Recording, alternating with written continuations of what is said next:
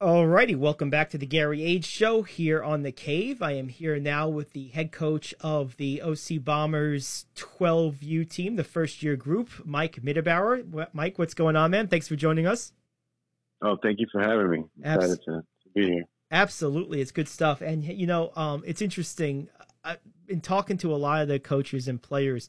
One of the things that I think has been sort of a theme here is I very seldom talk to a first-year person. It seems like a lot of people have been involved with the organization for years at a time.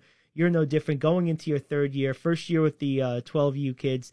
How's that been? Has that been a significant adjustment going from, I know it's just 2 years in age, but at that age, it's a big difference in the kids, I would imagine. Absolutely, yeah. It's a big jump. The pitching mound, the distance is the balls are moved to the 12-inch balls as opposed to the 11-inch balls. And just when we face older 12U players, the difference from a girl who's 12, you know, maybe even 13 by this point in the season, and like a 10 or 11-year-old is huge. So there have been quite a few adjustments that we've had to make. But, you know, a credit to our girls, they've been adjusting pretty quickly. Do you find, from the coaching perspective, that you become more technical during practice and maybe a little bit more focused on technical aspects of mechanics or swings or throwing motions or anything like that with the older group than maybe you were with younger kids? Absolutely. You see it, again, with this, you know, as you move into this age group here, that you fundamentally you have to be really on point in all aspects of the game. You know, hitting, pitching, defense, running the bases. So we are focusing on being tighter with our mechanics than we were at the 10U level. The 10U level, you know, is similar, you know, in teaching them the game, but now it's just the demands are higher. So I feel like we just need to work on some of these things more, you know, technically we have to be a little more sound. Now, as you move up in levels, is there a different expectation among the parents and players in terms of playing time? Like, do you tighten your rotations a little bit, or is everyone still kind of playing a similar amount, or are you really tightening it up? Yeah, we're starting to tighten it up a little more. I feel like the girls have a better understanding of, you know, where they fit in their roles on the team, and as they mature, I think they understand that you know, doing their roles, doing their parts is better for the team as a whole, and I think we're very fortunate in that you know, the girls have a really good team first mentality. They get along really well. That's like maybe one of my favorite parts of this team is that how much they pull for each other and they play for each other. So yes, we're having to like tighten our rotations, and girls are starting to like focus in on, you know, one position or certain spots in the lineup, but the girls have been supportive of each other. So it's made the transition easier. That's really great. And we're talking with Mike Mitterbauer here on the Gary Age Show, coach of the first year 12U squad for the OC Bombers. Mike, what about if you were to put a ballpark percentage on it, how many of the girls that are currently under your watch with the 12U squad have you coached at the 10U level? Like, what percentage of them? Pretty much all of them, 100%. That's cool. There are a few girls who were practice players last year, so they, you know, practiced with us and they got into some tournaments towards the end of the season, and now they've come on as full-time players. So, you know, if I include those practice players who did have some time with us last year, 100% of the players, you know, came back. That's pretty cool. So that makes it a whole lot easier. Oh, for sure. Now tell me going back to the beginning here, tell me your own background with softball, baseball. What got you into coaching with the Bombers a few years ago to begin with? I started off with Little League. I started coaching Little League about 10 years ago, and you know, I have older sons who play travel ball, so I've, you know, been a parent of travel ball for years, and then I got into part-time baseball travel ball coaching.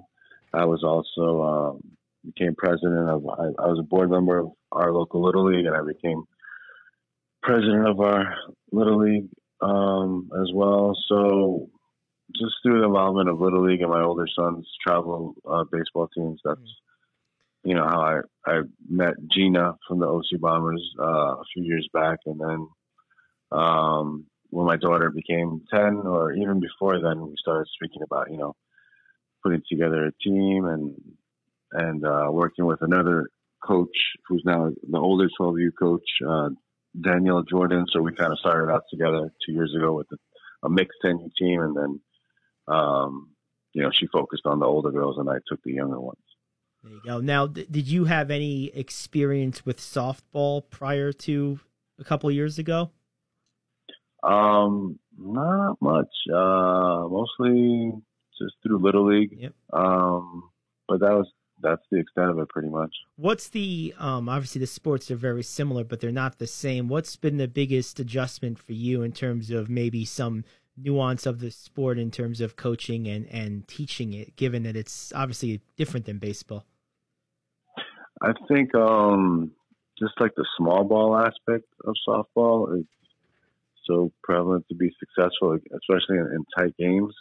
Having a real good understanding and command of small ball, stealing bases, putting down bunts, and also the game is at a quicker pace. I mean, with the shorter bases, for example, in the infields, the infielders have to be very quick with their plays. There's for more time with the longer bases. So I just think the short, the small ball game and just the quicker pace of the game are two things that stand out to me. Very good. Now, speaking from your perspective as a coach, if you were going to meet with a potential family member who was maybe looking at putting a child into a travel ball for the first time, what would you sell to them as the value proposition of choosing the Bombers specifically? For choosing the Bombers, I would say that, as an organization, and I see it mostly through my team, but they're just like very tight knit groups.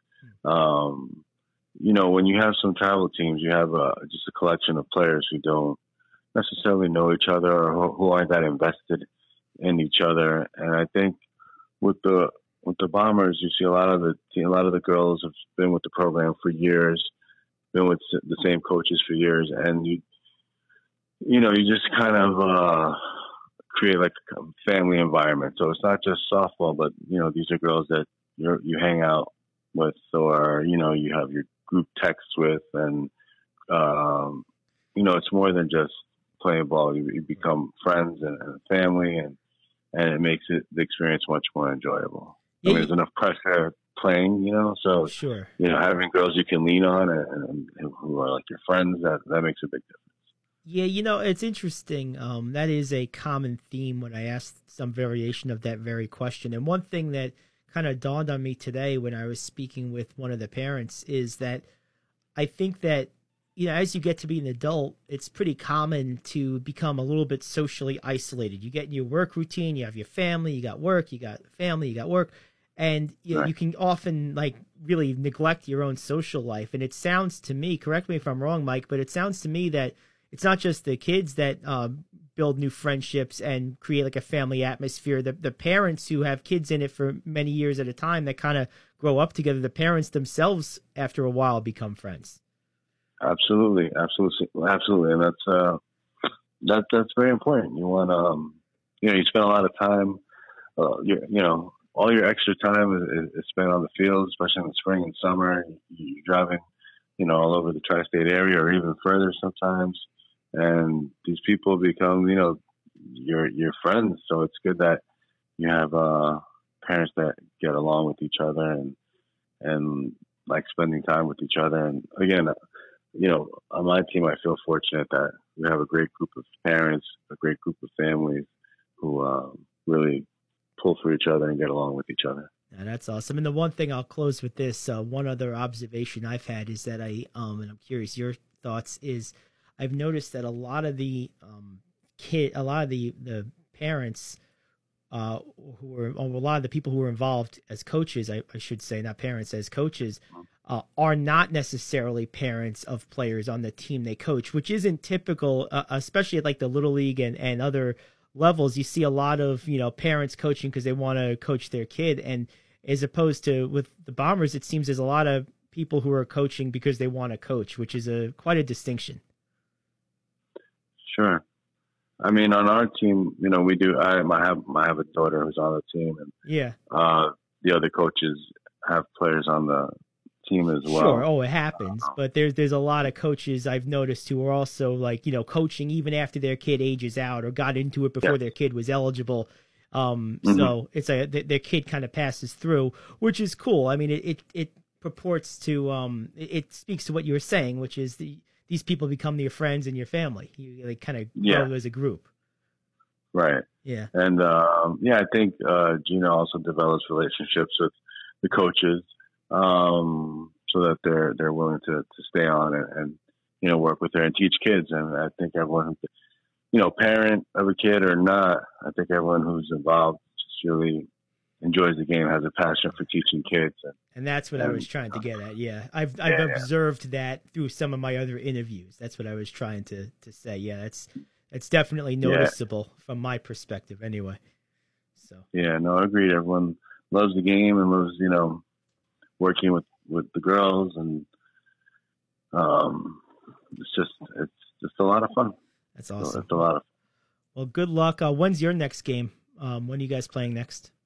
We have a little break, but next Sunday, April 16th, we play a round robin, 3-game round robin in Pennsylvania. Awesome. So we do that next weekend. All right. The 6th, not this weekend, but weekend of the 16th. The weekend, yeah, the following weekend. Awesome. All right, well, best of luck with it, and enjoy the time off, all right? Thanks, I appreciate it. All righty, that's Michael Mitterbauer, and this is the Gary H. Show. Back after this here on the Cave.